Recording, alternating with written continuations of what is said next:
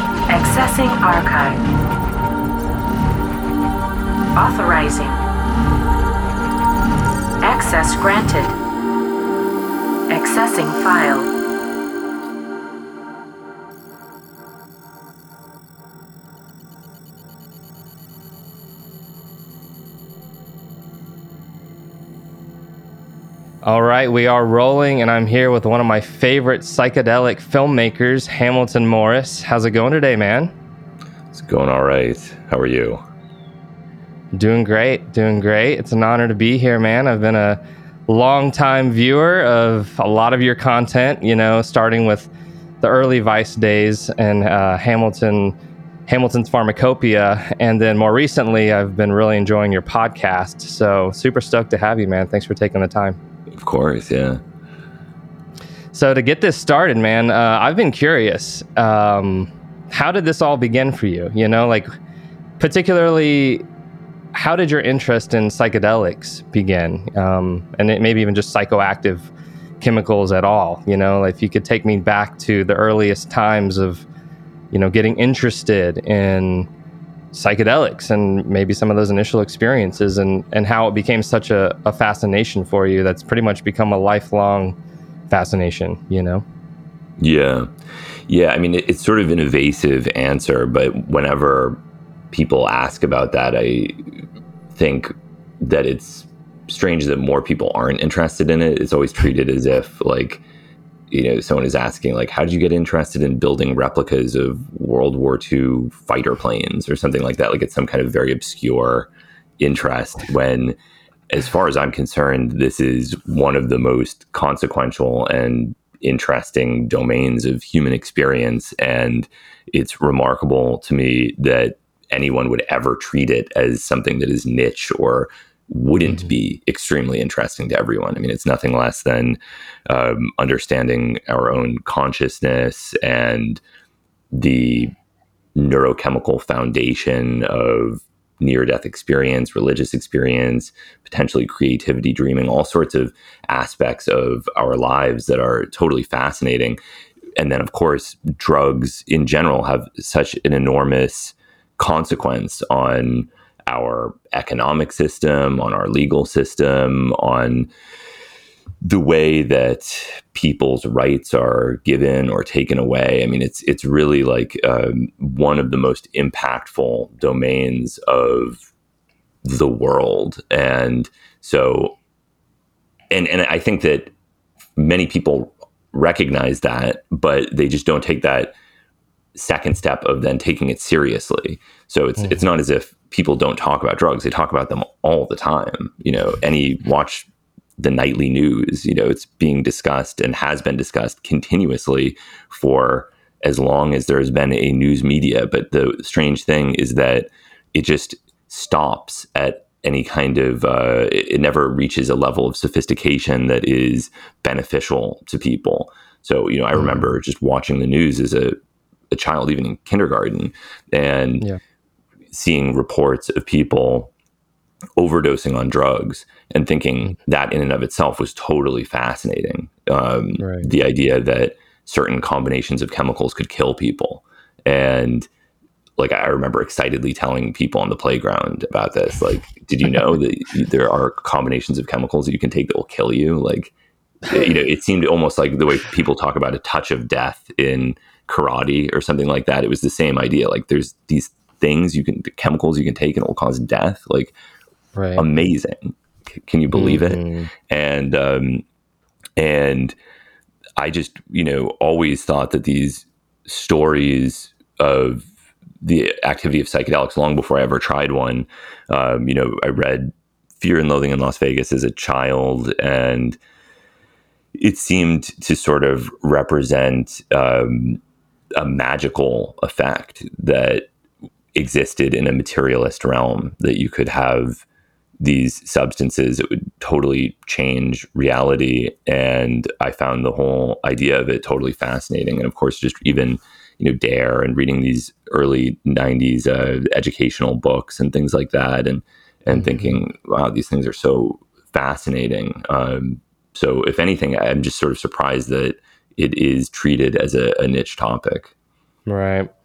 Yeah, I definitely remember the dare days and honestly, it worked on me. I, you know, up until around age 18, I was thinking, you know, drugs are bad, they're going to ruin your life, like there's nothing to gain there, only like losers would do that, you know, and it wasn't until some of my bandmates started smoking weed um, you know, my best friends that I was like, well, it doesn't seem to be affecting them too bad. I mean, they still they're still functioning, they're still creative, they're still talking to me and they're my friends and just like maybe I should try this. Um, and then that led to quite a large uh, exploration of psychedelics. I've tried, you know, I want to say almost all of them, at least the primary ones, probably not a lot of the analogs, but you know, I've I've definitely dipped my toe in with with almost every primary psychedelic. Um, for yourself, which was the first one that you that you experimented with? Was it also cannabis?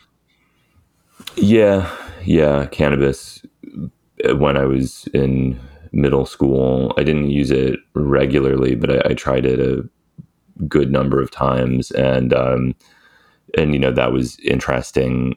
And I wouldn't say that those early experiences with cannabis had the same sort of revelatory quality that I experienced subsequently in high school when I tried salvia. Uh, I mean, cannabis mm. is obviously very interesting and and does provide a sort of introduction into these altered states, but um, yeah, it was salvia that really allowed me to appreciate the drama and profundity that these experiences can have in terms of um, how radically your perception can be altered. Right. Yeah, actually, same here, man. Uh, salvia was my first psychedelic experience. I mean, I would say that those cannabis experiences were certainly mildly psychedelic for sure, especially when I ate like a brownie. Um, but salvia, yeah, that was, you know, that opened my whole perception up to a whole nother degree. I mean, I remember one time on salvia, I uh, had left my body for two years and I circled the earth as a disincarnated spirit trying to look for my body again. Like I, I, didn't know how to get back to normal reality. And it took two years. Literally, it felt to me as, you know, as an observer of consciousness, like the the time of two years before I finally like saw a light. And I was like, wait, that might be my body. And I started flying back down and found my body again. And then I woke up in my bed and I was like, what the fuck? Like that was, you know, mildly traumatizing in that I genuinely felt like two years had passed. Like I, I, I remember calling my girlfriend at the time, being like, "I'm so sorry, I've been gone for so long," and she had no idea what I was talking about. And you know, um, for yourself, have you ever had an experience like that where it just seemed like such a long time, whether with salvia or with anything? No, uh, my salvia experiences seem to be very different from the way that other people describe it. They don't typically have a strong narrative component. And mm-hmm. they, like when I talk to other people about salvia, they often describe things sort of similar to what you have described, where there's a narrative, they go somewhere, a thing happens to them in a more dreamlike fashion.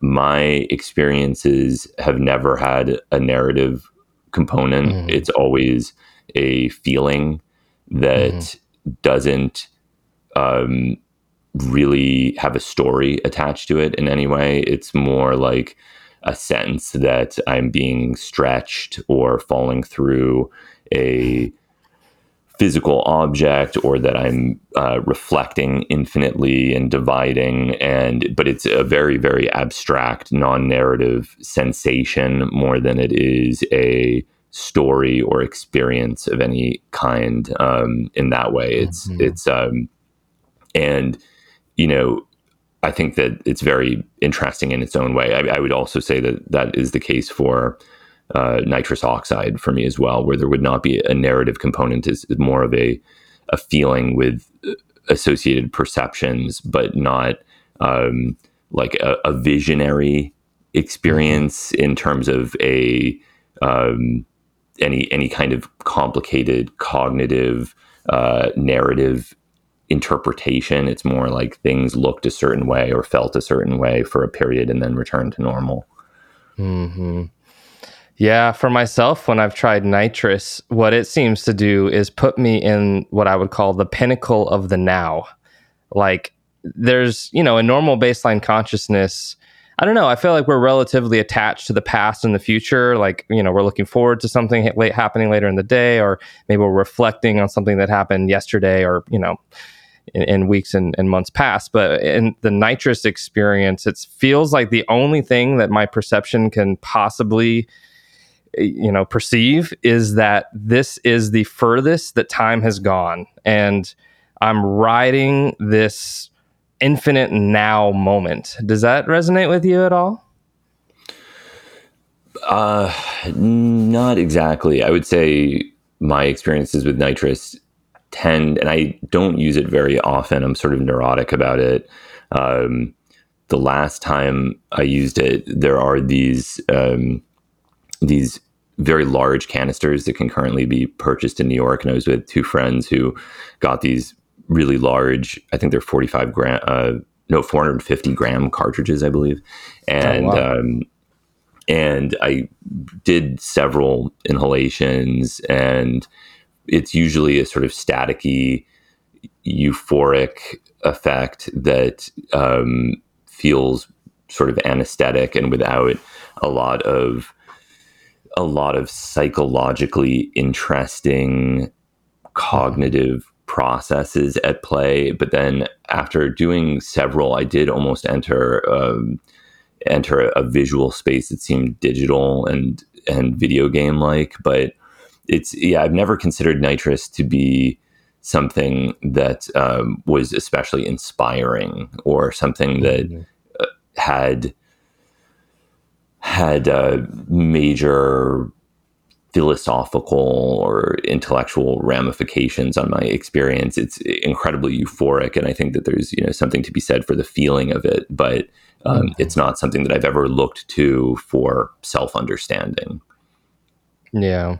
Yeah, I think, you know, most people that have experimented with nitrous find that, you know, on its own, certainly interesting, but where it really shines is where it's mixed with other chemicals, particularly like psychedelics, you know, whether it's LSD or mushrooms. Um, I know, you know, ketamine is a big, um, has a big synergy with nitrous. Um, so, you know, I'm not necessarily recommending people go and do that, but uh, I've certainly experimented with it, and you know, on its own, it's kind of cool. It's like, yeah, I, I, don't really need to do that again, not not very frequently, but um, in the midst of like a, you know, a psychedelic experience, it can turn like a, a mild LSD trip into pretty much like a DMT trip, in my opinion.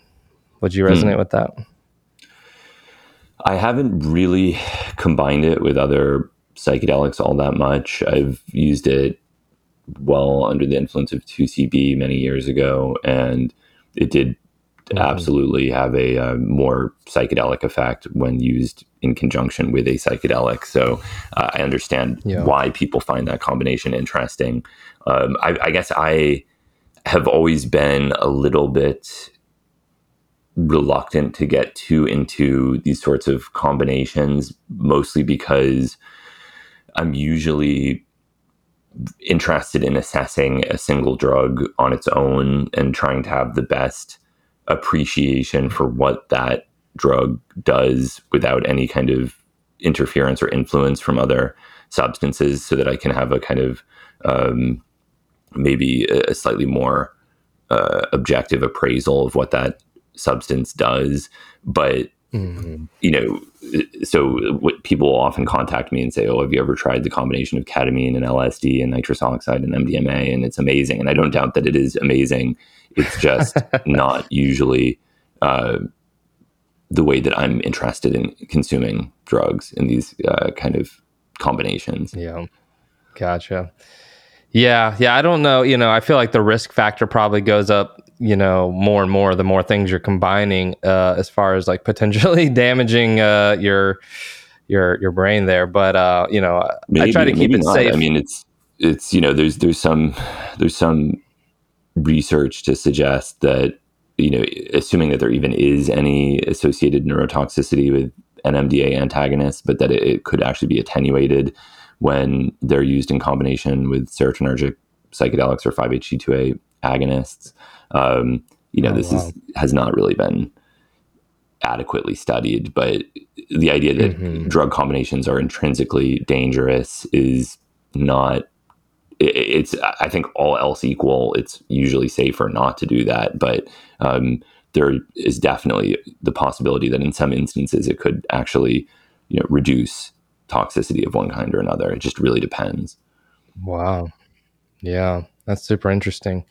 Um, that actually, you know, leads into one of the questions that I've written here, um, which was about ketamine. I actually just watched like an hour ago your your uh, episode um, on ketamine, and when you were laying in the bed right before you took the injection of ketamine, you said that you wrote a paper that said that in some circumstances ketamine is neurotoxic, and in other circumstances it's neuroprotective. I was wondering if you could shed any insight on that, like in what cases is ketamine neurotoxic and in what cases may it be neuroprotective? Yeah. Yeah. So, you know, this is one of the complexities of discussing the action of drugs is often what we know about a drug is derived from observing it under specific experimental circumstances that are not necessarily applicable to human use. Um, so there's a, a, concept called excitotoxicity that um, is the, the idea is that glutamate release could cause excess excitation of certain neuronal populations and could actually result in cell death. And by blocking NMDA receptors, you could mitigate excitotoxic brain damage of one kind or another. Um, mm. And so this is one of the ideas behind the use of NMDA antagonists like memantine for treatment of neurodegenerative diseases like Alzheimer's. So mm. um, the idea is that by chronically dampening the activity at these glutamate receptors, you could potentially limit excitotoxic brain damage. Um, but it's not even really all that well founded that this is a contributing factor to cell death in Alzheimer's. Um, and it's not as if the administration of memantine prevents the progression of Alzheimer's disease. At best, it might reduce some of the symptoms. So clearly, it's not that simple. Um, you know, experimentally, if you're designing a pharmacology experiment, you can often design conditions where almost any drug could exert a toxic or a protective effect depending on mm-hmm. circumstances so those would be you know some circumstances where ketamine could be exerting a protective effect in terms of uh, reducing excitotoxicity um, i mean also interestingly while ketamine will block certain types of glutamatergic neuronal transmission, it will also facilitate glutamate release in the frontal cortex. So it's it's kind of having a, an opposing effect depending on what population of receptors you are looking at. Um, so it's it's doing both uh, depending on yeah. where you're examining. Um, in terms of the in causing another example might be in certain types of um, in certain types of epilepsy. It could also have a neuroprotective effect. In terms of damage um, you know you have a few different threads of evidence for how this could be occurring. The earliest would be this um, neuroscientist john olney who's famous for these uh, these vacuoles that he discovered when looking at various NMDA antagonists like PCP and MK801 that were called Olney's lesions. And this um, has not been observed in humans or even in primates, but it has been observed in rodents. And this is uh, considered a, potential maybe contributing toxic effect of some NMDA antagonists. Um. The other aspect of this is that it, it does seem as if long-term high dose use of certain NMDA antagonists like ketamine can cause some kind of neurocognitive deficits. Um, this is the case with a lot of different substances, and the question is really hard to answer because then it's you know how much and is it possible that the sorts of people who use these substances at really excessive levels might have some uh, pre-existing deficit of one kind or another. Like there's a, a paper that came out maybe 10 years ago where they did some MRI work on really uh, pretty high dose ketamine dependent individuals who've been taking you know i think some somewhere in the vicinity of grams every day for years and they observed some degeneration in certain regions of the brain but crucially they did not have mri imaging that showed what their brains looked like before they started using the ketamine. So you have to ask yourself what mm. kind of person uses ketamine at extremely high doses every day for years. Presumably not a right. normal person. Um, yeah. Might there have been some kind of pre-existing deficit that could have contributed to that pattern of high dose abuse? And this is, yeah, this is just one of the the questions that complicates interpretation of any sort of discussion of the the toxicity of drugs. You know, it's this is like. Mm-hmm. I understand why people are really interested in this because it matters from a public health perspective. It matters from the perspective of making informed personal choices about what drugs you do or don't use. People want an answer. Is it safe to use MDMA once a year? Mm-hmm. Is it safe to use it once a season? Is it safe to use it once a month? And where's the cutoff? And what's the dose? And what are the potential risks? Like you, people want a a um, a hard and firm answer for what constitutes safe or dangerous use. But the reality is that most drug toxicity is going to be dependent on genetics, environment, various predispositions, even in the most well established instances of drug toxicity, there's often fundamental ambiguity about why certain people exhibit toxic effects and others don't. For example, um, the mm. diet drug fenfluramine is very well established to cause unre- unregulated growth of heart valves that um, is extremely dangerous. And this has been observed in many countries over long periods of time, yet everybody that takes fenfluramine does not experience this. So is mm. there is it because some people have a genetic predisposition? Is it simply dose? Is it lifestyle factors?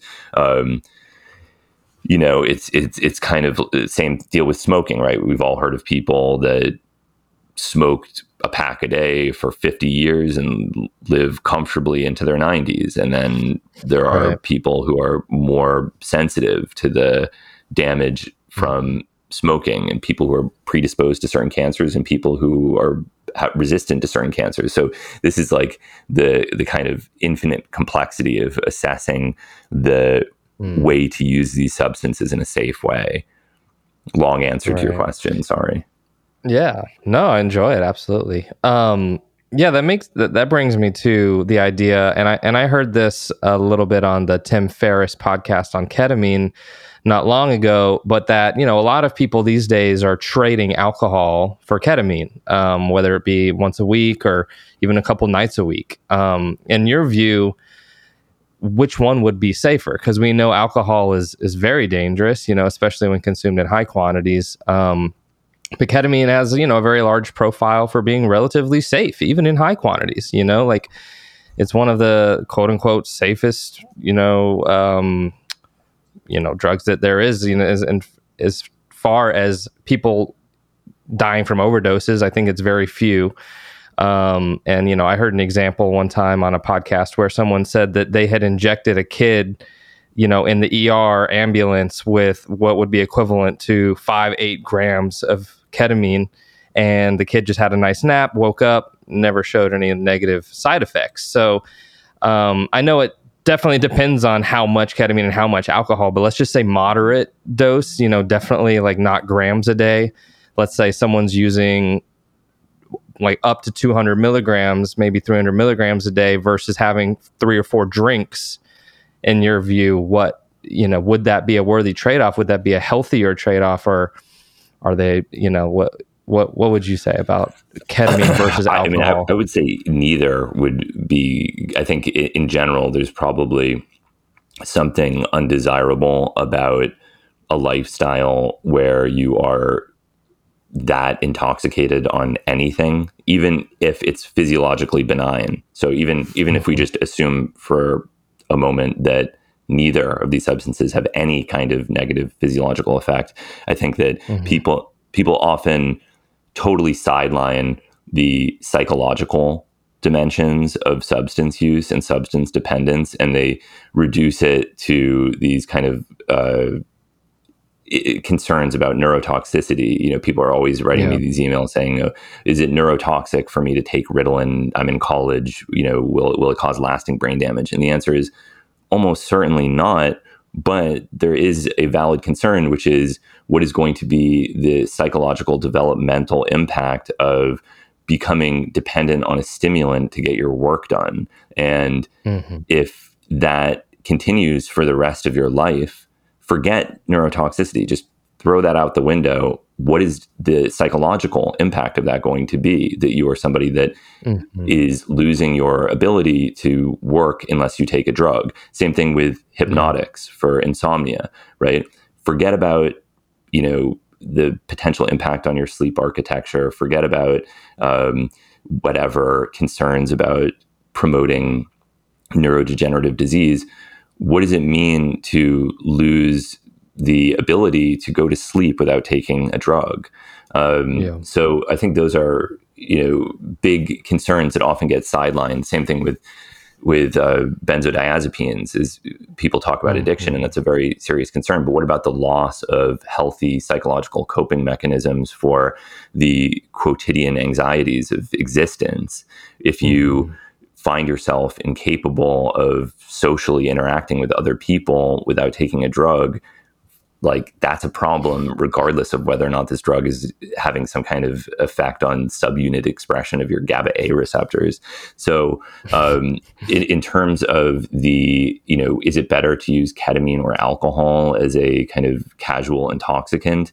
Um, I would not really recommend either as a casual intoxicant. I I think that you know for me the I- for me neither would be an option. I can't drink alcohol because I have a um, extreme sensitivity to hangover like symptoms even at very low doses and for me they manifest as um, as usually it's a very psychological effect. It's not like this sort of stereotypical thing that you see in movies or on tv where you know people wake up and they vomit and they have photophobia and a headache and all of that. Like i don't experience that. If anything i just very reliably will feel depressed the next day after consuming Right. even three drinks of alcohol. And that in hmm. and of itself is enough to make drinking alcohol basically a non-option for me. I mean, I'll, I'll do it occasionally, but it's it's really uh, it's certainly not something that I seek out. Um, so, Right. but that's me. That's not other people. Other people clearly can drink alcohol without feeling miserably depressed the next day. So that I can't apply that to other people. In terms of ketamine, you know, there are also concerns about bladder toxicity that again are Right. um, sort of difficult to predict. And like these other examples that I previously gave, I imagine that there's some degree of genetic susceptibility. It could even come down to um, certain lifestyle factors. Like it seems that this is um, mediated in part by direct contact with the bladder and is dose dependent. And so, what I could imagine, I don't think this has ever been studied, and this is the sort of thing people don't even talk about in the realm of drug mm-hmm. toxicity, but I could imagine there being a meaningful toxicological difference between people that consume ketamine in the morning and people that consume ketamine at night. Because if you mm-hmm. consumed 200 milligrams of ketamine in the morning, then peed several times throughout the day, it would have been substantially eliminated and would not reside in your bladder, potentially causing this ulceration of the urinary bladder. If you consume it before bed at night, the way many people do, you are then uh, likely exposing yourself to eight hours of potential um, irritation and damage of the bladder, and that in and of itself could alter the toxicity of the substance. That's just one like completely Yeah. hypothetical example um, that that has never been studied to the best of my knowledge, but it seems Yeah. like the sort of thing that could alter somebody's response, and it doesn't even really get talked about. Um, Right. so, you know, I, I also think that the the two have a bit of a apples and oranges character because um, the effects of alcohol. One reason that it's been so well integrated into our society is that for all of its many harms, it is a somewhat predictable substance, and it doesn't tend to promote um, re- like complicated disruptions of uh, reality orientation, let's say, whereas ketamine can promote delusions. Um, you know, there's there's even like I've I've been um, reading this this uh, really interesting concept uh, that I, I I was looking at. It, you know, there's this neuroscientist David Nutt. Are you familiar with him? Yeah.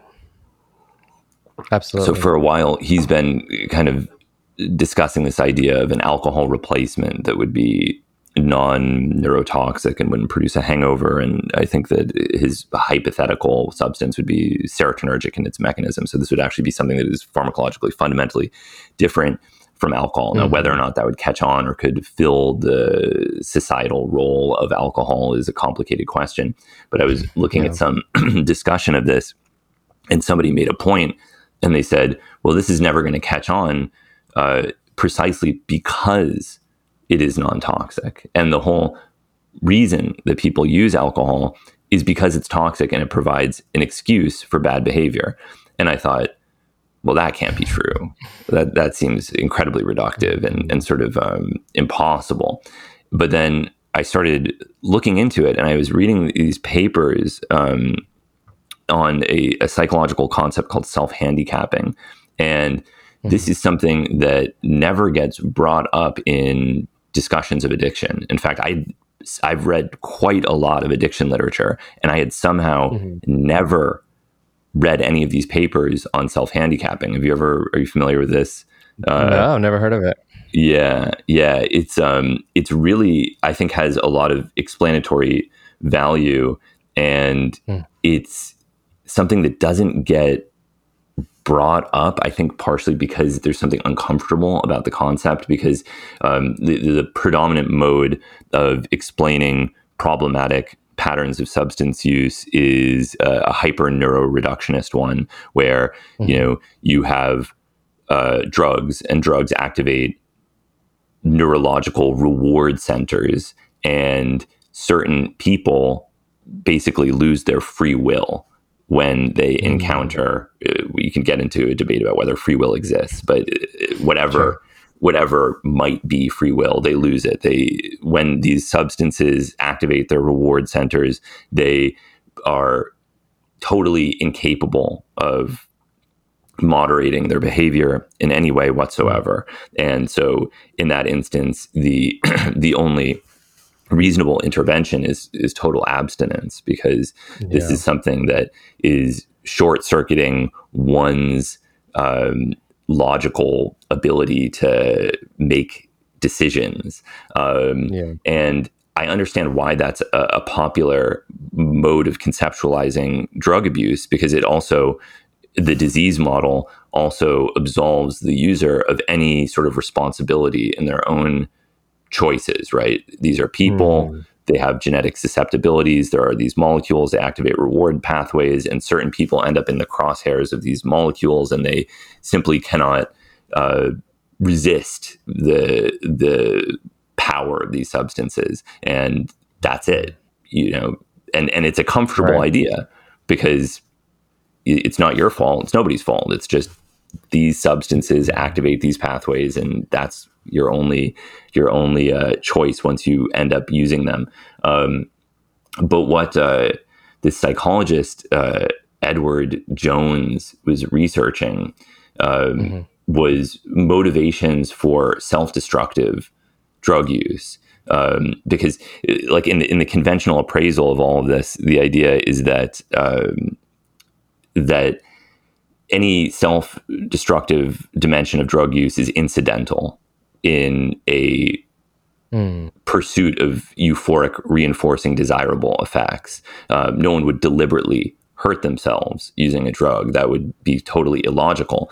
And i'd always felt that this was one aspect of addiction that never was being adequately conceptualized for me because I've been friends with many people who have struggled with various types of substance use and I you know I used to live with somebody who was a, an alcoholic and he would um, go on a, a drinking binge and would lose his job or his girlfriend or get into some kind of trouble and I'd think okay well you know you, clearly if you needed any evidence that drinking is having a negative impact on your life, there it is. You've got it. That you lost your job, you Yeah. lost your girlfriend, something really, really bad just happened.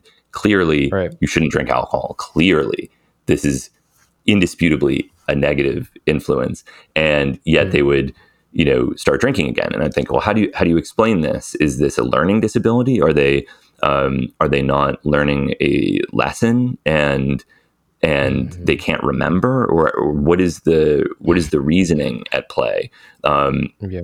and it seems profoundly illogical but what i really like about the edward jones um, self-handicapping literature which is experimentally this is not you know pure speculation. He designed brilliant experiments to test this that have actually been reproduced subsequently. Um, Oh, but wow. his idea is that it is in fact not illogical but is extremely logical. And that the reason that people use certain drugs in a self-destructive way is to protect their self-esteem.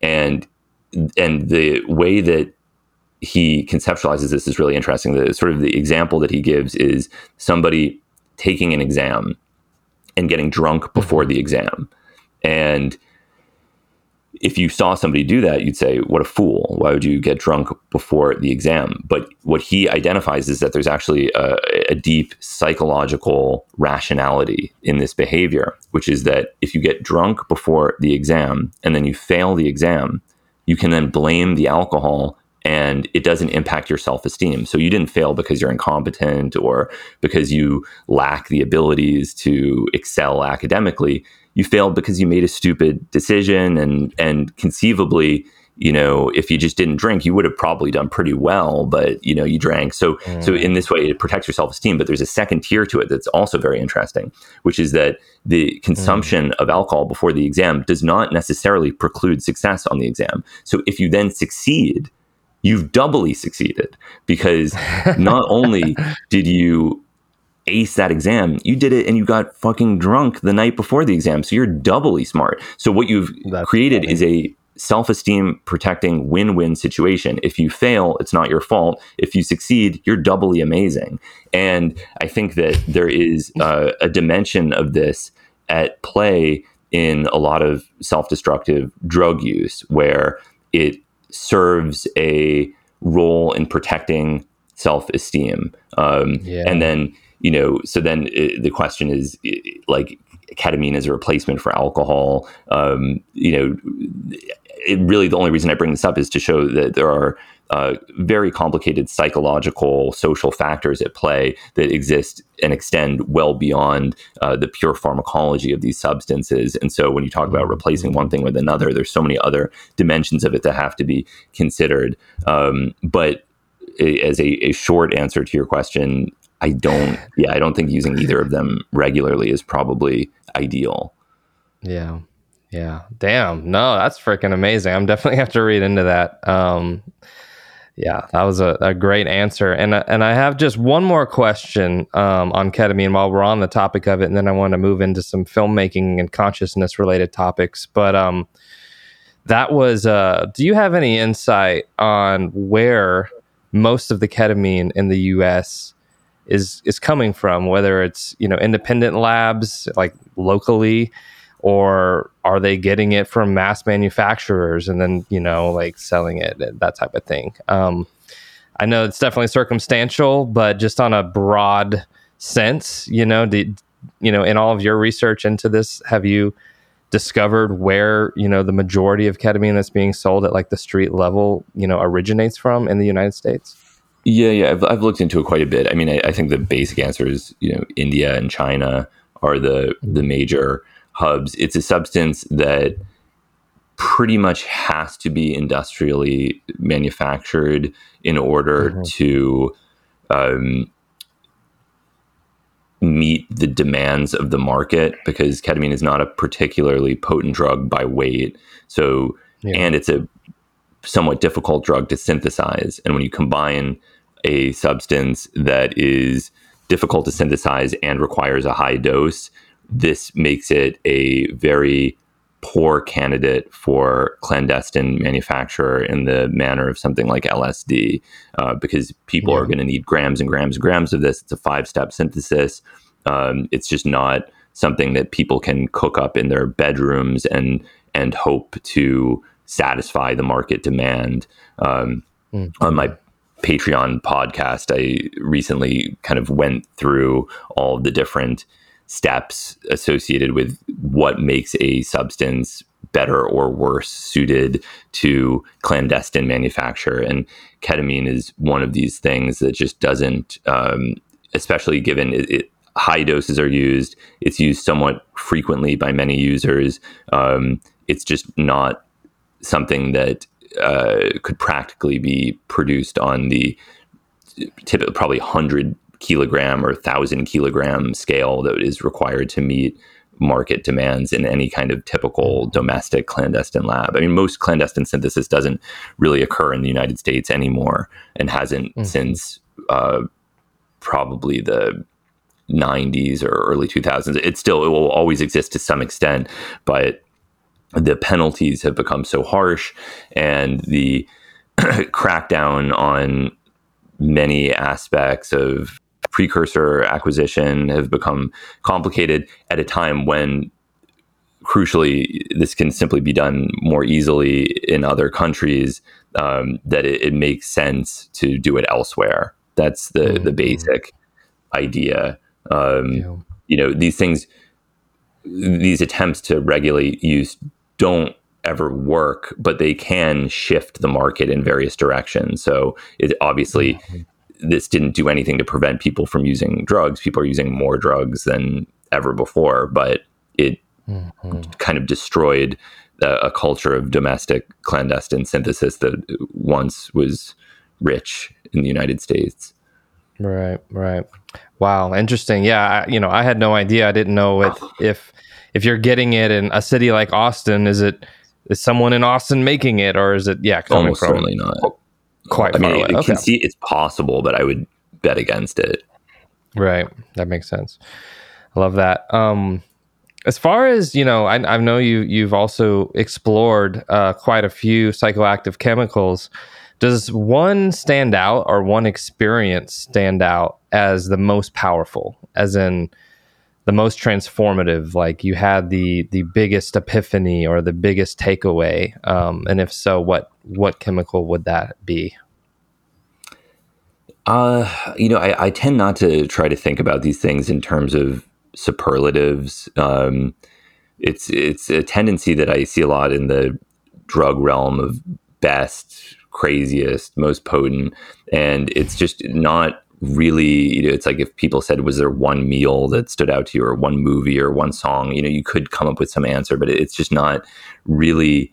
Um, it doesn't seem to me like a honest way to appraise these experiences. I think that they've all offered different things that have been valuable at different times, often for different reasons, often due to certain circumstances where, you know, mm-hmm. The influence of consuming salvia when I was in high school was extremely profound, but part of it also had to do with the timing of those experiences and them being my first experiences with psychedelics was that yeah. some intrinsic property of kappa opioid receptor agonists maybe or maybe it was the timing and the fact that at that point in my life this was uh, a totally new type of experience and it could have been ketamine it could have been uh, xenon it could have been any number of things but it, it happened to have been salvia and and i also think that you know, dose plays a big role in a lot of these things. So I've had incredibly profound experiences with pharmahuasca, but I've also taken pharmahuasca at very high doses. Um, my pharmahuasca experiences have been more profoundly life changing than my mescaline experiences, but I haven't taken as high doses of mescaline. So mm. it's it's like I, I would hesitate to say that it's because DMT has some kind of uh, intrinsically superior therapeutic effect relative to mescaline or anything like that. I just um, I think that it's really just dependent on so many different factors. And I also think that there's, you know, maybe something to be said for subtle experiences as well. Um, mm-hmm. You know, if I tell a story about my sense of time and identity disintegrating, that's very dramatic and interesting. But sometimes that's not really what people need. Um, mm-hmm. in fact, I think that's something that very few people need is to have their sense of time and identity completely deconstructed. I mean, maybe it is, who mm-hmm. knows? But um, often what people probably would benefit from more would be more grounded reflection on their experience mm-hmm. and how they can be subtly better people you know like mm-hmm. trying to be mm-hmm. kind and empathic and understanding and generous and patient right. and hardworking and you know that sort of thing like these are the things that actually seem to help people and make the world a better place. So if you you know you say, "Oh, I realize that reality isn't real and it's a simulation and time doesn't exist and you know there and and we and immortality is real and reincarnation is real." That's fantastic. That's and I'm Jesus, right? Like it's that's fantastic. It's a great thing. But like, where does that stand up relative to uh, thinking that you have a friend that's struggling and maybe you should take some time to help them out with whatever right. whatever mundane problem that they're having. It could be small. Mm-hmm. Maybe their apartment's a mess, and you could come over and help them do their dishes or something like that. Like that. That's probably a, a far more profound contribution to the world than yeah. um, realizing that you're Jesus. Absolutely. Great answer. I love that. And yeah, when you said uh, something you said in there reminded me of something that you had said at another point in one of your productions, which was, um, you know, there's a tendency to kind of go out on a retreat, you know, for example, do ayahuasca in the jungle um, and then come back home. But what you said was something along the lines of, you know, it might be, and not necessarily do this with ayahuasca, but it might be more useful to try psychedelics in an environment you're used to to see you know essentially your own house your own normal environment in a new way than you know kind of go far away and then come home and um yeah it, it, essentially by by being so far away from home in your natural environment you don't really get as much transformational perspective on your at home environment is that something that you still kind of stick by yeah, and I think that that's basically connected to the previous question um, in mm-hmm. that especially when I was first becoming really interested in psychedelics, this was around the time that uh, Daniel Pinchbeck was at the height of his popularity. Breaking Open the Head had been published in the preceding years, and everybody had a, a very xenocentric uh, concept of the value of psychedelics. And there, there was a sort of, in the same way that now everything is medicalized, uh, everything was seen through a sort of shamanic xenocentric framework. So if you were trying to communicate that you had a serious interest in psychedelics to another person, you would tell them that you had spent time with the Shipibo, that you'd done a serious yeah. Shipibo training. You'd gone with this indigenous group and that indigenous group, and you'd done the serious purge, and you'd had the most painful ayahuasca experience, and you'd fasted, and you'd done all the kind of uh, masochistic uh, demonstrations of the seriousness of your dedication to all the uh, ayahuasca experience. And what I found was mm-hmm. that this, if anything, seemed to promote these very ungrounded interpretations of the psychedelic experience that were much less interesting to me. I mean, of course, there's also the irony that um, you know people are discussing this experience as something that will promote some kind of ecological consciousness, and everybody is like getting on like jets to the Amazon to use this stuff that is a tea that they could be preparing in their own apartments if they were so inclined. Mm-hmm. Um, and uh, and you know, yeah, the the question is, you know, what about a, a more subtle, uh, more grounded response to these things that might come in terms of modification of your environment in your life, whether it's yeah. cleaning your apartment or um, having more plants or trying to contribute to your community in some way to make it a more beautiful, vibrant place to exist. Um, I think that that all really matters because if you're going to be seeing the world in a different way, why not see your own world as opposed to this kind of uh, this lifestyle that is totally disconnected from your true existence? Right. Yeah. Absolutely.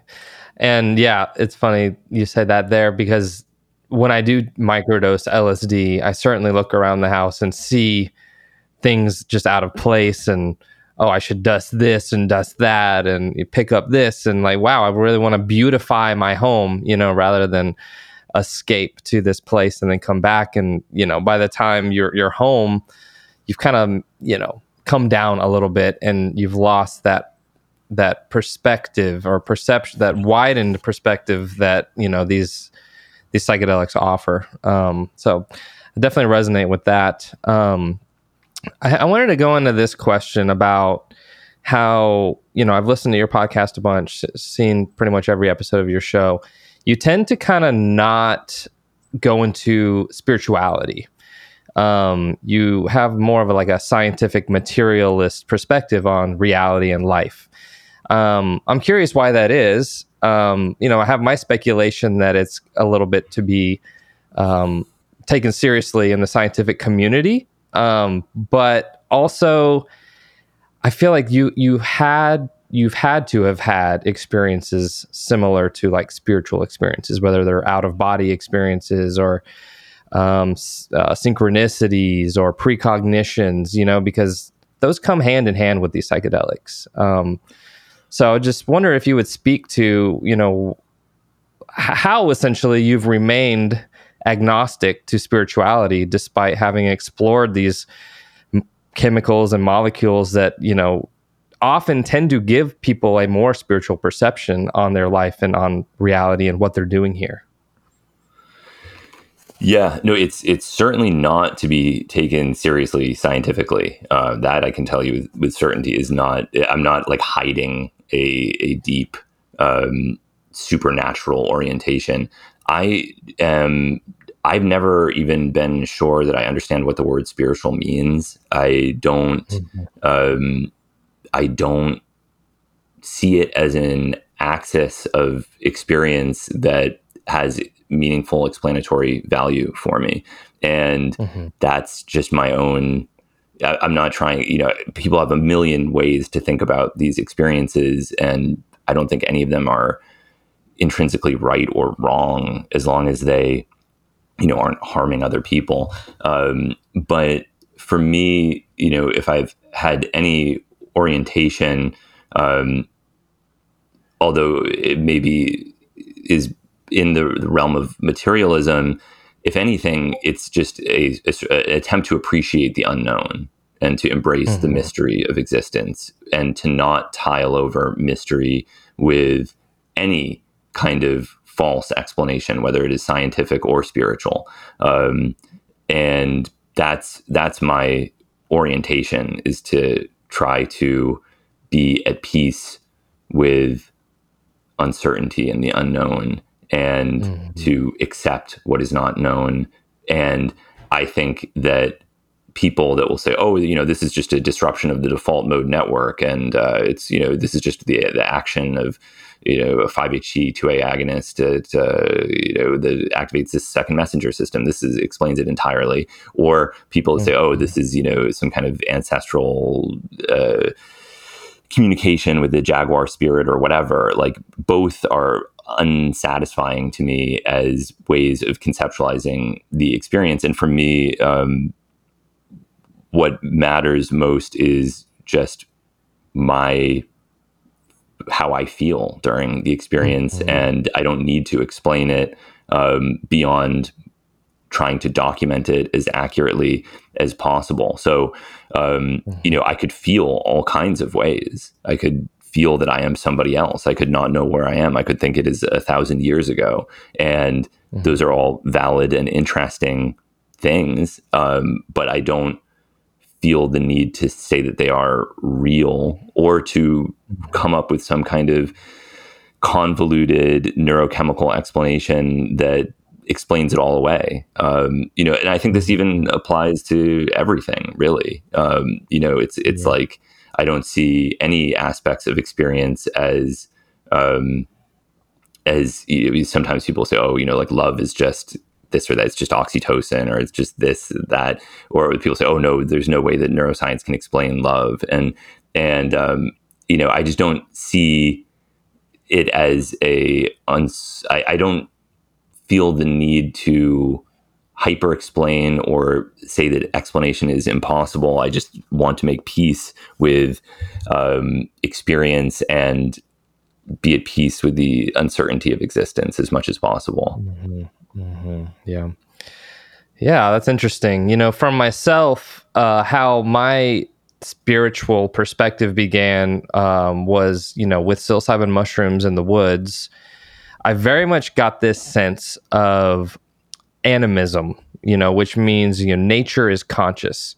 I could very much feel that, like, the rocks beneath my feet and the trees and the blades of grass all had some seed of consciousness within them they weren't just kind of inanimate objects. There were spirits attached, and you know, so, you know, like I'm a big fan of like Miyazaki, um, you know, Sp- Spirited Away and um, Princess Mononoke, these types of things, where he very much you know believes in these ideas as well.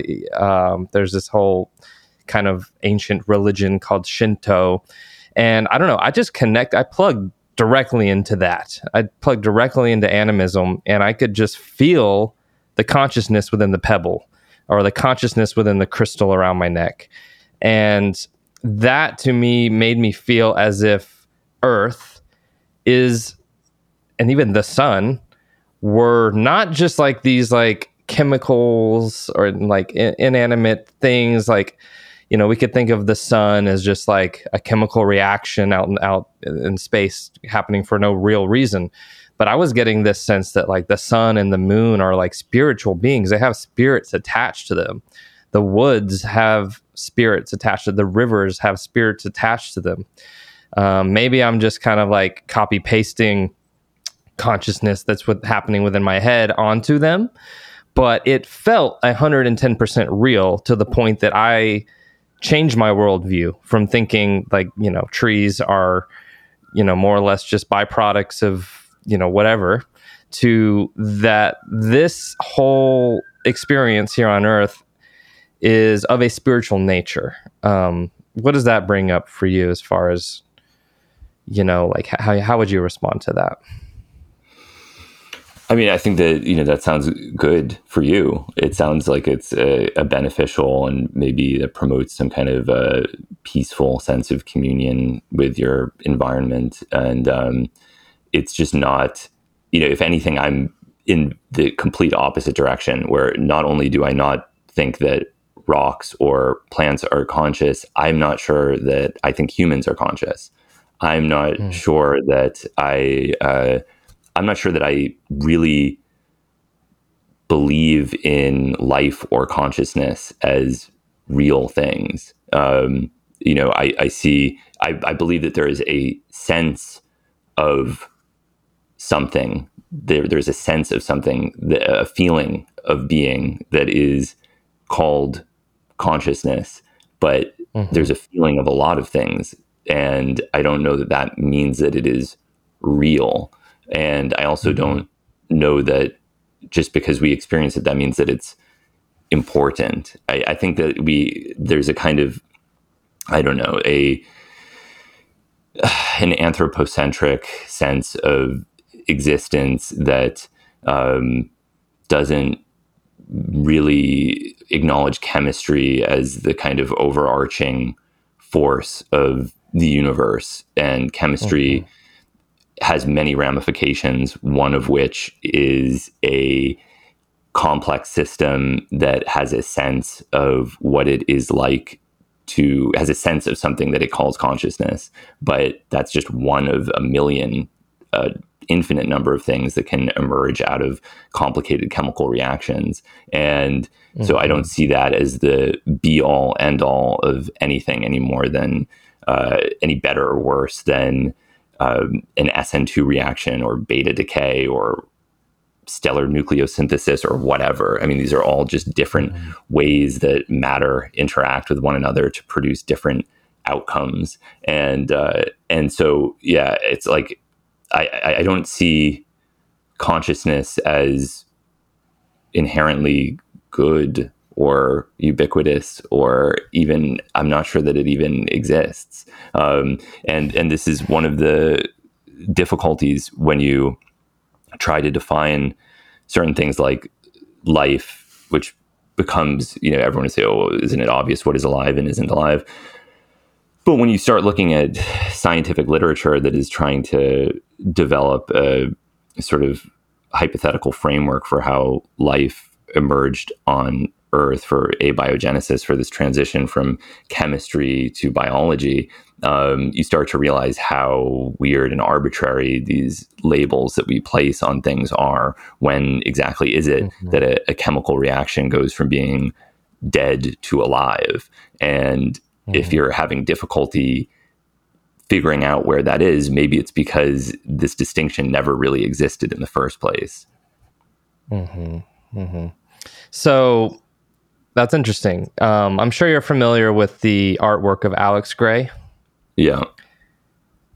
So, you know, he's got such a massive fan base because so many people have had experiences that they can say, like, yeah, that's the place I went.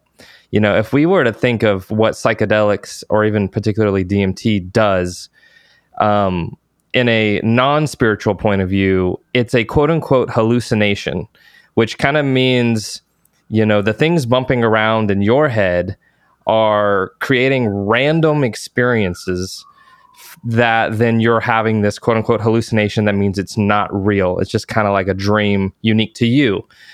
How is it then that so many people go to similar places, if not the same place, and meet even similar beings, if not the same beings, you know, and they can, they would put their life on it that, like, yes, I met the thing that Alex Grey met you know, that to me means, you know, what the chemical does is it separates our soul or our awareness from our body and puts us into some higher realm of experience. And, you know, it's almost as if so many people are reaching these same, very similar, if not exact same, higher realms. And then, you know, when we see the visionary art piece, we're like, oh my God, he knows what I know. Um, how would you explain that?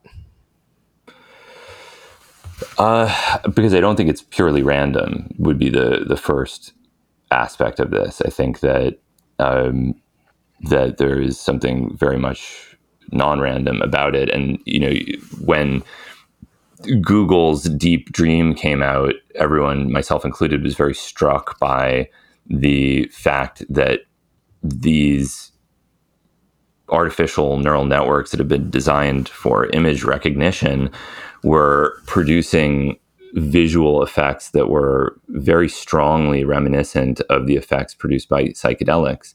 And how could that be mm-hmm. the case?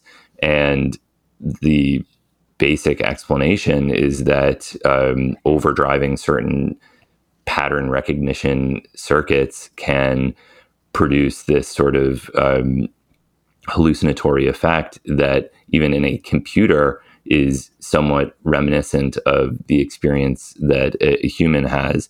And so I think that these sorts of um, increased propensity to uh, recognize patterns that we have evolved over millions of years to be very, very good at recognizing, like faces, um, is uh, is something that can be accentuated by certain substances. And so it's not surprising to me in the slightest that there is um, a commonality in the types of experiences that people have, given that we are the same species and are all related to one another ancestrally.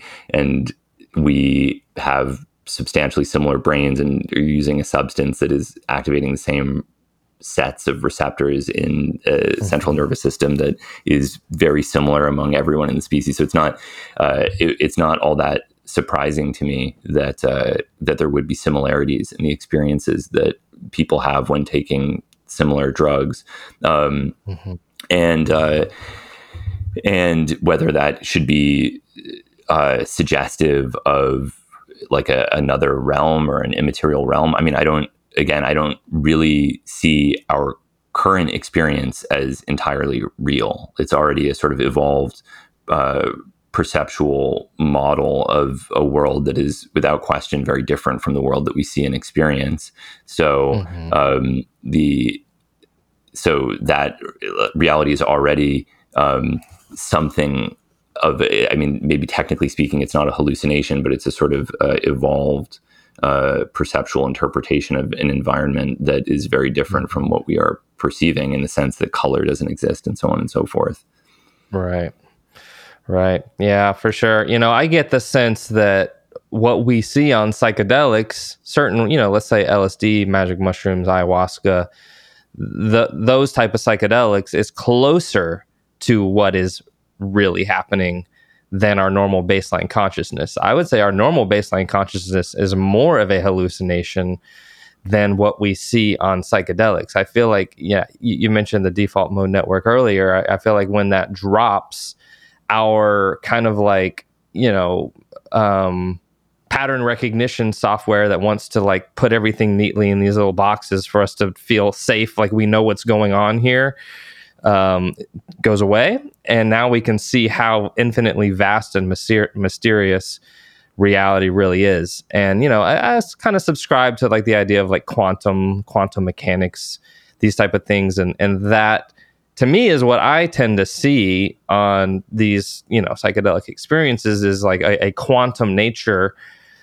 Um, and and also I've definitely had experiences of traveling to quote unquote higher realms that other people have you know been to in that they've then gone to create paintings about or speak about on podcasts. And another example is so many people so many people see and visit and come into contact with mother ayahuasca when they do ayahuasca.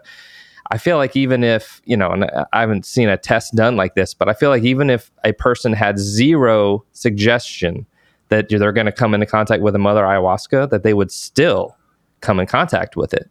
You know, because we can kind of rationalize that maybe what's happening with psychedelic experiences is the power of suggestion is so uh, impactful to our consciousness that if someone's you know telling you before you take the ayahuasca that you're going to meet it that suggests to you now that you're going to meet it and therefore you're going to meet it but I, at the same time i feel like so many people that were totally not spiritual totally not religious in any sense, totally materialist, take these compounds and now they don't know that they know that that's the only thing that exists now. You know, I've heard this funny example of let's give Richard Dawkins, you know, that one of the, the world's most profound atheists um, or well-spoken atheists, uh, outspoken atheists, I should say, um, some DMT or some ayahuasca or or something that's going to you know change his, his consciousness quite radically and ask him is he still an atheist? You know what i mean? Um, i would assume yes what do you think about that?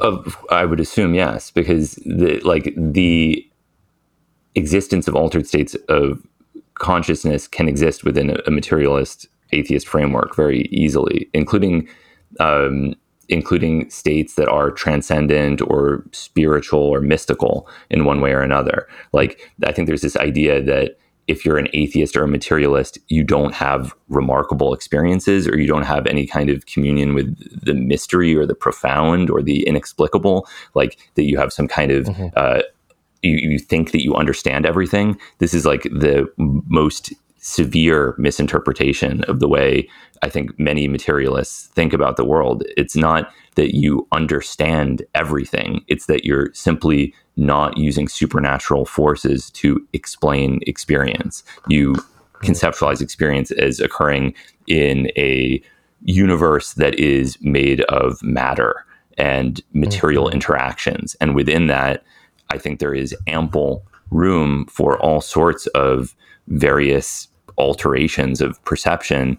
Uh, and as I said previously, I think that perception and reality as it currently exists is already something of a, a hallucination. And so, mm-hmm. um, you know, most people are very comfortable with the existence of dreams. That doesn't seem to be uh, something that is at all disputable. I'm sure Richard Dawkins has had dreams, and I don't think that yeah. having a dream would make him say, "Oh, never mind. The, the the materialist world cannot possibly explain this." Of course, it can via mm. changes in electrical and neurochemical activity in the brain, and there are, and you could just stop there and say, "Yeah, it's interesting." It's unusual, it's different from typical perception. You could then go and design experiments and try to explain why this might be the case. Maybe it has to do with memory consolidation processes. Maybe we evolved dreaming as a sort of uh, virtual reality practice space for mm-hmm. the threats of our waking environment. This is something that some neuroscientists have proposed that you know the idea if if dreams have some kind of a predictive value maybe the reason for that is because they are being produced uh, from our fears in our environment. And so people that you know maybe they notice some kind of footprints around their home and then that deposits a conscious or a subconscious concern that there could be some kind of predator in their environment and then they have a nightmare about that predator. But in doing so they are then increasing their conscious awareness of the possibility of encountering that predator and they have a sort of practice for when they eventually do encounter the predator or whatever. And so they would be more evolutionarily fit. This is like the you know one uh, one proposed explanation for why people might dream. There's a neuroscientist named Antti Raivonen, I believe is his name, who's uh, interested in this idea. But um, you know, so it's it's not like I, I think I'm not going to speak for Richard Dawkins, but I think that the idea is like, oh, if we, you know, really gave uh, a materialist a really amazing experience, then they would have to abandon their materialism. But materialism doesn't preclude amazing experiences or altered states of consciousness or inexplicable, profound um, communions with the unknown. It's just yeah. like there is nothing that you know. If a ghost walked into the room right now, I wouldn't say, "Oh my god." Like that's it. Never mind. Like it, it, it doesn't. It, I would think, okay, well, what is accounting for that? Is it because I'm hallucinating? Is it because mm-hmm. um, I would just try to think of it a non supernatural explanation for it um, because basically because I don't think that the supernatural has explanatory value. And if I'm going to go anywhere in that direction, I'd rather just say, I don't know. It's unknown, yeah. as opposed yeah. to uh, saying, oh, here's the explanation spirits, because that, in some sense, um, does not strike me as an elevation of my interpretation of a phenomenon. It, it's almost a diminishment. It's like uh, just waving your hand and saying, yeah, yeah spirits, like end of story. Mm-hmm. That's it. So mm-hmm. um, I think that this is kind of, it's not a question of the magnitude of the profundity. Like this is, you know, people always say like, oh, did you have some experience that totally changed your interpretation of the world? And they say it like, if if you just went a little deeper, then you would finally admit that that uh, you know reality isn't mediated by the brain or something like that. But it's like I've I've been extremely deep. like I've been as deep right. as anyone should want to go, I think. And it's just not really, um, it's just not, I, no experience, even if it's a complete loss of identity or a complete loss of sense of time or uh, a sense of dying and coming back to life, has made me feel that a pharmacological neurological explanation is incompatible um, mm. because the conscious experience is already infinitely complicated and unknown so there's it's not as if everything is known to begin with so that this is like somehow represents a, a some kind of foundational shaking of something that i mm. already completely understood i don't understand any of it to begin with so like mm. it doesn't it doesn't really uh, pose any kind of issue with the compatibility of my conceptual framework for interpreting reality. Mm-hmm. So I was not able to successfully convert you to being spiritual. Damn it. No, but I don't. but that doesn't mean that I like. I, I don't. I think other people can be spiritual, and I don't even think my experience is different from people.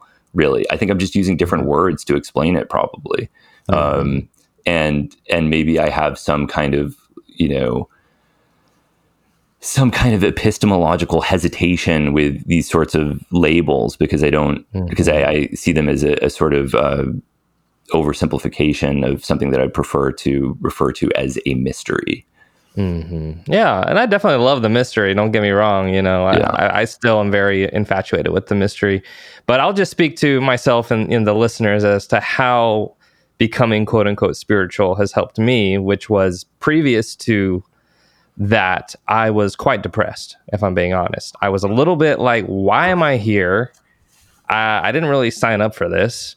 Um, life is suffering. Um, I'm pretty miserable, to be quite honest. And uh, I kind of wish I wasn't here, you know? After some of these experiences, I started to get this sense of purpose that, you know, I'm here for a reason. I have a soul that has come into this realm to do some type of soul evolution. Um, I started to believe in the concept of karma. I've seen karma directly in my life. I'm not saying that it's going to be real for everyone, but you know, I feel like you know, many times when I did something that was, you know, not of the highest integrity, pretty damn soon after some bad shit happened to me. And then as I started to s- try and stay as in, in as much integrity as I as I possibly can, a lot more good shit's coming my way. You know what I mean? So I don't know. It felt like I got this relief um, off of my chest, and depression very much disappeared. My, a lot of my anxiety disappeared. Not that I don't suffer with it sometimes, but uh, for me, it's created a much more beautiful, happy, vibrant experience of being on Earth um, by believing, choosing to believe that I'm a spiritual being. You know what I mean? Mm. Yeah, that's awesome. I mean, that's that's you know whatever whatever it takes to to live a good life and to be. This is you know one of the the kind of main arguments for religion is that in many cultures it has provided a moral framework that is considered somewhat helpful. I mean, I again, I'm kind of anti-religion, so uh, mm-hmm. I I think that it's also caused an enormous amount of harm and has been historically used to control people in a way yeah. that um, is not really beneficial. But mm-hmm. um, but I get it. You know, we our current society is weird. We don't really have traditions. We don't have rites of passage our purpose is unclear. Our purpose is probably non existent. Our purpose is potentially uh, very damaging given the way that the world currently exists. It's hard to be alive. There's a lot of uh, guilt associated with existing in post industrial society and feeling as if the world is disintegrating in front of you and everything that you do is somehow contributing to that disintegration. There's a lot of justifiable cause for concern and suffering. And, mm. um, and I guess whatever, there's an argument to be made for experiencing the suffering as well. I don't think that uh, refusal to suffer is, if people even have an option, and usually they don't have an option, but um, mm. there's something to be said for suffering as well and recognizing that as part of the fabric of existence. But um, yeah, I mean, whatever whatever it takes, I guess, to uh, yeah. to to live a good life and to be good to other people, and if that involves, you know, whatever, whatever, yeah. it could involve really anything. You know, it could right. be involved just being like really into sci-fi or something. It could be whatever, or art or whatever, music. Sure. Um, so I don't you know, I don't think anybody has an, an explanation for for any of this. But if the idea is that karma is real, well, I'm sure it is real in the sense that. Uh, in the sense that your treatment of other people will have ramifications on yeah. the quality of your existence. In many mm-hmm. instances, I suppose there there are people that just get away with infinitely fucking over everyone around them, and and uh, but you know, um, yeah, yeah. yeah. So, yeah. Mm-hmm. Well, so, you know, and I want to move on to another topic while we still have time about filmmaking here. But the last thing is, you know, I get this sense uh, in DMT states of life review, meaning this is like a simulation of what the death experience is going to be like. And I'm able to look back on my life. I almost have access to all my memory for some reason under the, the effect of certain psychedelics and I can kind of gauge how good of a person I've been. Uh, either since the last time I used a, a, chemical like DMT, or or if it was my first time using DMT up to that point. So I was able to see like my whole last twenty years and have like this review of who I was, how I was, what I prioritized, what I neglected, um, and I could see so much room for improvement in this quote unquote simulated life review. And then it came to me that, you know, they say DMT releases in your brain when you're dying. So you're pretty much going to have that life review. And that is where we blast off into infinity of either heaven or hell of how we feel about how we lived our lives, you know? So if I lived my life pretty good and I'm pretty content with how I was, I'm going to have this heaven experience even if it's just DMT entering my brain. I'd rather have that, right? If I was an asshole and I took advantage of everything and I manipulated a ton and I stole and I lied and I cheated, I'm going to have this life review of, wow, I was a piece of fucking shit. I feel it all now. And now I'm in hell, you know? So in my mind, it's not that heaven is this plane or hell is this plane. It's the death experience that we're going to have through the release of DMT in our brain when we die, if not DMT, a, a chemical that does a very similar thing. And that's going to create, you know, you're either heaven or hell experience. And I, you know, they, I think that's why that's echoed through culture for, you know, thousands of years that these, that there's like, you know, the Egyptians have this, was your, was your uh, heart as light as a feather, you know, or Christians have this, you know, you're going to go to heaven with everyone you love, or you're going to go to hell where you suffer for eternity you know, I don't necessarily prescribe to religion either, but I, I, I feel as if there is like a spiritual thing going on, and we're going to have a life review, and we're going to see where we were wrong with clarity, and we're going to see where we were right with clarity. You know what I mean? So that's why it's beneficial to me to believe all this stuff because I want to live a good life and I want to feel like a good person when I die. But why does that matter to you at the end? Like, why why would a one minute or one second review be more important to you than the years of experience as being a good or a bad person? Yeah. well, it's not like I won't reap the benefit up to the point of death of being a good person. You know, certainly people will like me more, involve me more in things, and rather than if I was an asshole all the time. So I'm not saying that's the only reason.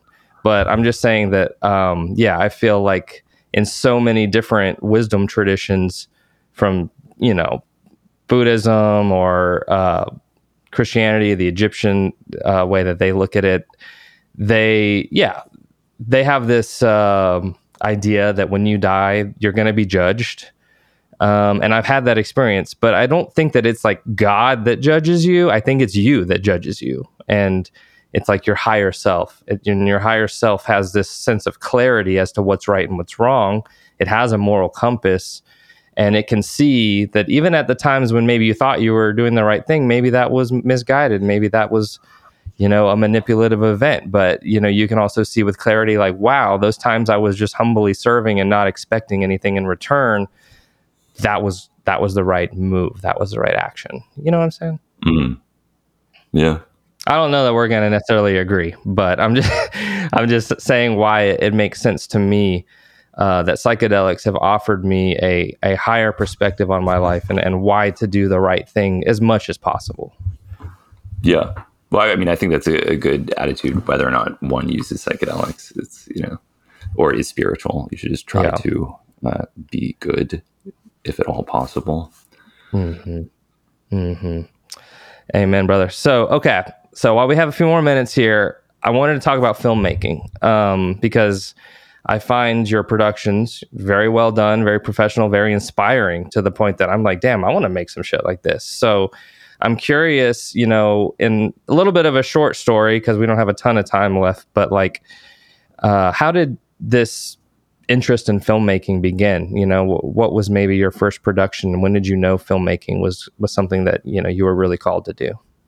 Mm it was just very gradual. I would say, you know, I started making these things when I was 21. I was working with a, a producer named Santiago Stelley, who was really, um, even to this day, responsible for building the foundation of a lot of the video reporting that was being done at that time. What was called VBS, and um, and you know, I was we were working with one camera, one lens, and just kind of filming things that we thought were interesting. And there was very, very little attention paid to the aesthetic dimensions or the cinematic dimensions of what we were creating. It was sort of just journalistic in the sense of here's a story, go to the story, film the story, edit it together into something that's funny and truthful and mm-hmm.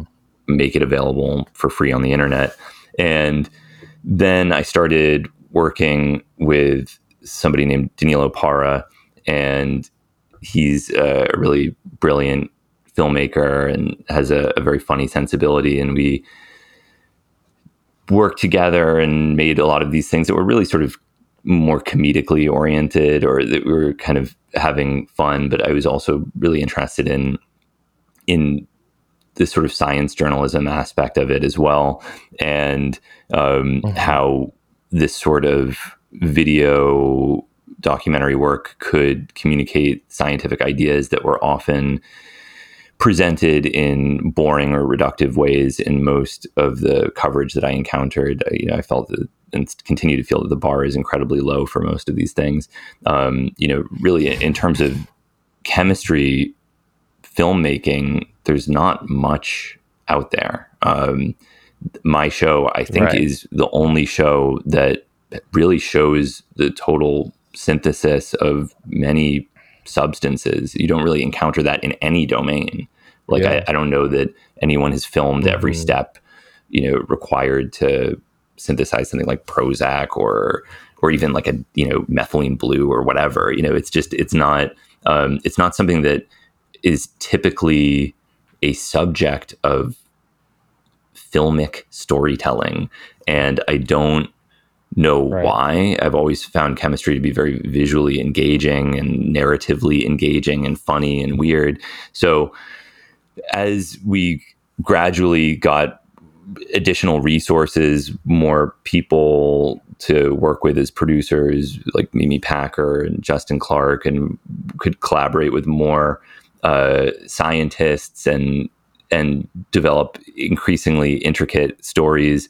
We just kept getting better and more involved, and I started really thinking about, you know, chemistry that would be beautiful to film, how best to film it. Started really getting into time lapses and specific types of wide angle macro lenses that would allow uh, visualization of crystal growth and you know just the technical aspects of how to visually illustrate a lot of these things that as far as i can tell no one had ever really bothered to film or document previously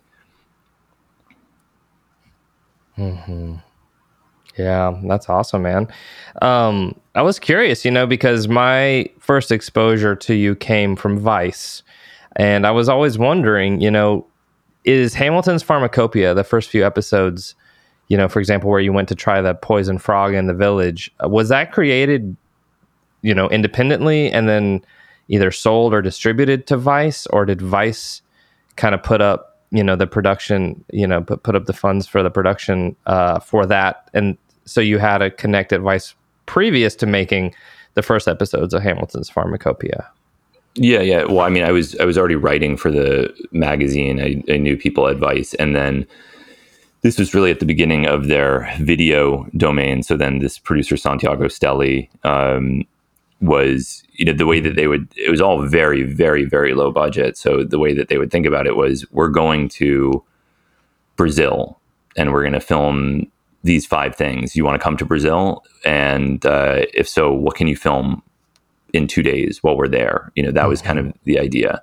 Um, so it was people talk about vice as if it is a person or it is a uh, an entity that has some kind of agency or awareness uh, or anything like that when it's just a logo and it's a uh, was you know a group of people that would fund certain film productions and they you know were giving Santiago Stelley some money to make these things and we made them together and and that was uh, that was how it all started. Whether I, I like, I, I, don't like talking about Vice because it's not a person. It's not. It's just a logo. Whereas Santiago mm-hmm. was a, a, person who actually um, was involved with me, and and David Feinberg would be another person, an editor, a really brilliant editor who is very involved in all of the seasons of Hamilton's Pharmacopeia. So these were, you know, I worked with a team of people who received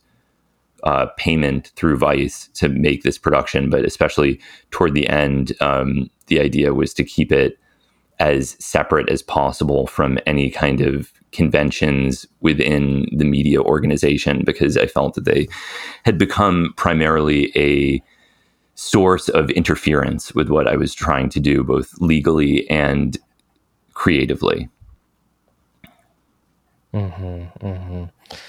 That's awesome. Um, were you are you considered like the director of Hamilton's Pharmacopeia, or are you like the host? And someone else is kind of saying like it'd be great if we did this, this, and this. You know, I was curious like if you are also the director of of the, all of these shows, or um, yeah, you know, it, is it a collaboration yes. with with other people? It's it's always a collaboration, um, okay. and this is this is why yeah. Um, this is why it, even like regardless of who is credited as director, like it's it's never just one person. Uh, the contributions of sure of people in every when it came to the taste of the show and the subject matter is obviously, as I said previously, Vice is not a real thing. And if it were a real thing, it would never, in a trillion years, have any interest in any of the things that I'm interested in. So people would say, like, that was the best Vice mm-hmm. show. And it's like, what is that even the best Vice show? It was like every show is it, created by people. Uh, um, so, so right. like, uh, like you know if, if you're trying to compare it to other things there would be no comparison other than the individual people that made these different shows um, and what mm-hmm. their taste is so most people are not actually very interested in this subject and accordingly the coverage is extremely bad um, because if you just take somebody who doesn't know anything about chemistry or psychedelics and ask them to and and and they pitch i mean what, what typically happens you have freelance type people, um, which I often was as well. This is not a, a, a mm-hmm. knock against freelance people, um, but they're just looking for stories, right? And it could be, uh, gee whiz, these ketamine telemedicine companies are a thing. Is it good? Is it bad? Let's find out, right? And they, they don't really know anything about what they're they're doing, and they just call up some people and they do some interviews and it's typically superficial and kind of bad and often even somewhat destructive in in its uh, interpretation of reality but that's the way most journalism is conducted and so um, so I just happened to be extremely interested in this subject matter and the resultant coverage was extremely in depth because I care about the chemistry and wanted to film those aspects of it. So no one was asking me to do that. Of course, um, that this was my own mm-hmm. desire uh, mm-hmm. to to do this sort of thing, but it wouldn't have been possible without um, without the brilliant contributions of many people like Danilo Parra, Justin Clark, Mimi Packer, David Feinberg and and many many others. Yeah, awesome. Are are you also the editor, or do you have like kind of a guy editing and he passes it by you and you say that'd be cool if it was more like this? Are you pretty hands on with the editing? Um, I well, it kind of depends on how you define edit. Like the editing, in terms of the actual editing, was done by professional editors, um, but I would sit with them as it was being edited and would mm-hmm. provide continuous feedback about the structure of things. I mean, a lot of the editing was extremely mm-hmm. technical, especially for the the chemistry sequences, and so that required um, a huge amount of work with editors in conjunction with myself. And then there was uh, also a, a chemist uh, named David Brook who tragically died in an explosion, but he was really uh, very, very helpful. And I considered many of the chemistry sequences in the show were sort of collaborations between me and, and David Brook. Um, and we would, you know, mm-hmm. go back and forth writing the mechanistic voiceover and I would draw all the diagrams and then we'd time them. And yeah, it was, you know, it's a collaboration of a lot of different people. They were very complicated things to assemble. It's not something that any single person could have done. Hmm. Gotcha. Yeah. Um, last couple questions here. Um, was there a favorite episode that you had where it's like it sticks out in your mind as like, wow, that one is like my masterpiece, you know, or if not an episode, a season. Um, you know, there are episodes that I liked for different reasons. I liked the MDMA episode with Steve Gill because I felt that Steve Gill is really kind of a a beautiful person who is the type of person who doesn't really get credit um, in our current medicalized conceptualization of psychedelic history. Somebody who really allowed thousands and thousands of people to have MDMA experiences and paid for it with his freedom and otherwise would never have gotten even the, the smallest amount of public recognition for the sacrifices and the work that he did. So I feel, you know, that there's something really nice about being able to do that because it, more than one thing that I've been struck by is that, you know, people are very interested in drugs. People will constantly cover this area whether or not I'm around, but there are certain things that I feel nobody else will cover. And if I don't do it, mm-hmm. nobody ever will. And for whatever reason, mm-hmm. certain attitudes are not widely held by people. So this sort of appreciation of clandestine chemists and the beauty of the science that is responsible for what they create is not something that is widely held. This is not something that I encounter other mm-hmm. journalists who are passionate about communicating this. And so, you know, whereas an appreciation for the beauty of indigenous traditions, that is pretty widely held, right? So, you know, I, I happen to really like the Iboga mm-hmm. piece that I made. I think it's interesting structurally, but I'm not the the first or the last person to go to a Bwiti Iboga ceremony and notice that it's beautiful, right? There's there's going to be plenty of, of people that are capable of filming that and, and communicating the the beauty of that tradition to audiences outside of Gabon.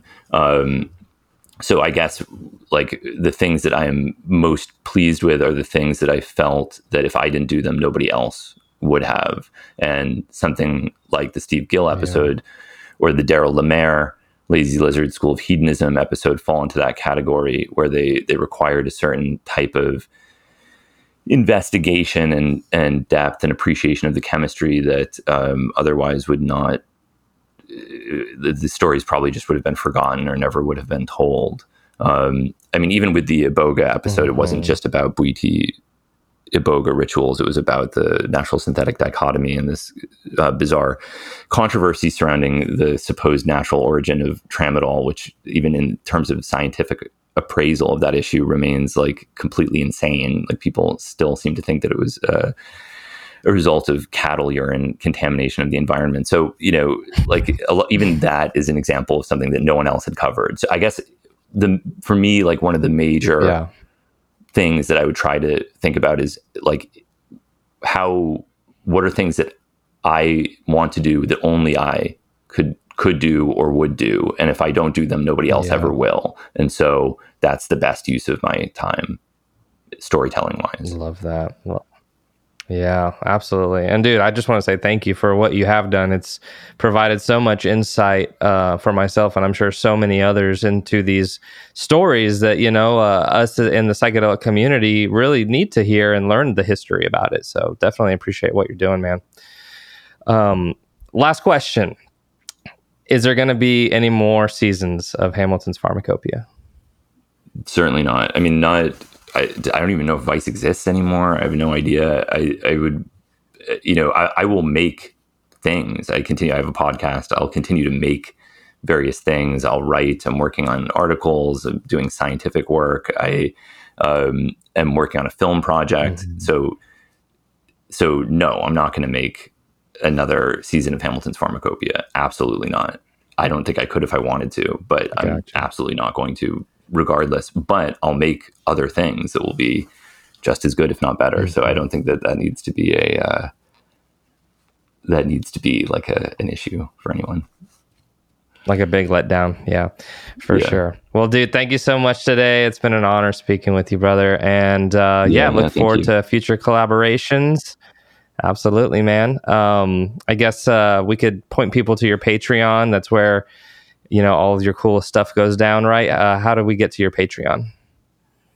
Yeah, patreon.com slash Hamilton Morris for five bucks. You can listen to several hundred hours of interviews with scientists and read thousands of scientific publications. And it's a, a really good way for me to release unedited or minimally edited, in depth technical discussions of chemistry and pharmacology without the middleman of an editor or a publisher or some kind of media outlet that it allows a sort of very pure um, interaction with the subject matter, which I like. It's it's been fun for me. So yeah, patreon.com slash Hamilton Morris.